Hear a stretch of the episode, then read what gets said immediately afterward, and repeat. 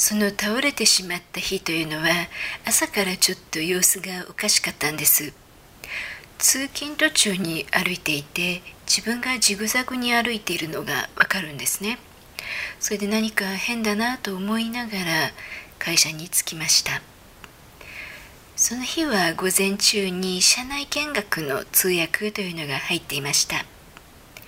部門ごとに普段の仕事内容を説明してもらってそれを私が通訳するという仕事だったんです。なので社内を歩いて回りながら通訳をするということをこなしていました。その時もふらつく感じはあったんですけれども、まあ、仕事に集中することで特に心配はせずに席に戻りました。そして席に戻るといくつか翻訳の仕事が入っていたのでその中で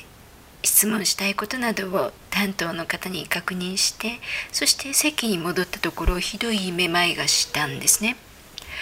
で立ちくらみがしてで目を開けていられないような状態になってしまいました。こう目をつぶっていても自分の左目がぐるぐる回っているのがわかるんですね。して椅子からずり落ちそうな状態になってしまって周りの人たちが「どうしたの?」と言ってこうすごく心配して駆け寄ってくれたんですけれども全く反応ができない状態でしたそして同じ部署の人たちが医務室に電話をしてくれてそこから車椅子で医務室の方に急遽運ばれていきましたマイメスについてもそのひどいめまいというのが収まらずに全く起き上がれない状態が何時間か続いてそのままそこでその日は休ませてもらいました。そしてなんとか起き上がれるようになったところでタクシーを呼んでもらってその日は家に帰りました、まあ、そのひどいめまいというのが精神的なものから来ていることは明らかだったので、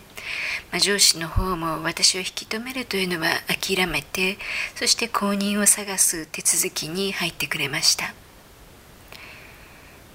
数日間は本当に起きられないような状態が続いたんですけれども何日かそうやってお休みをいただいてそして再び出勤をしました。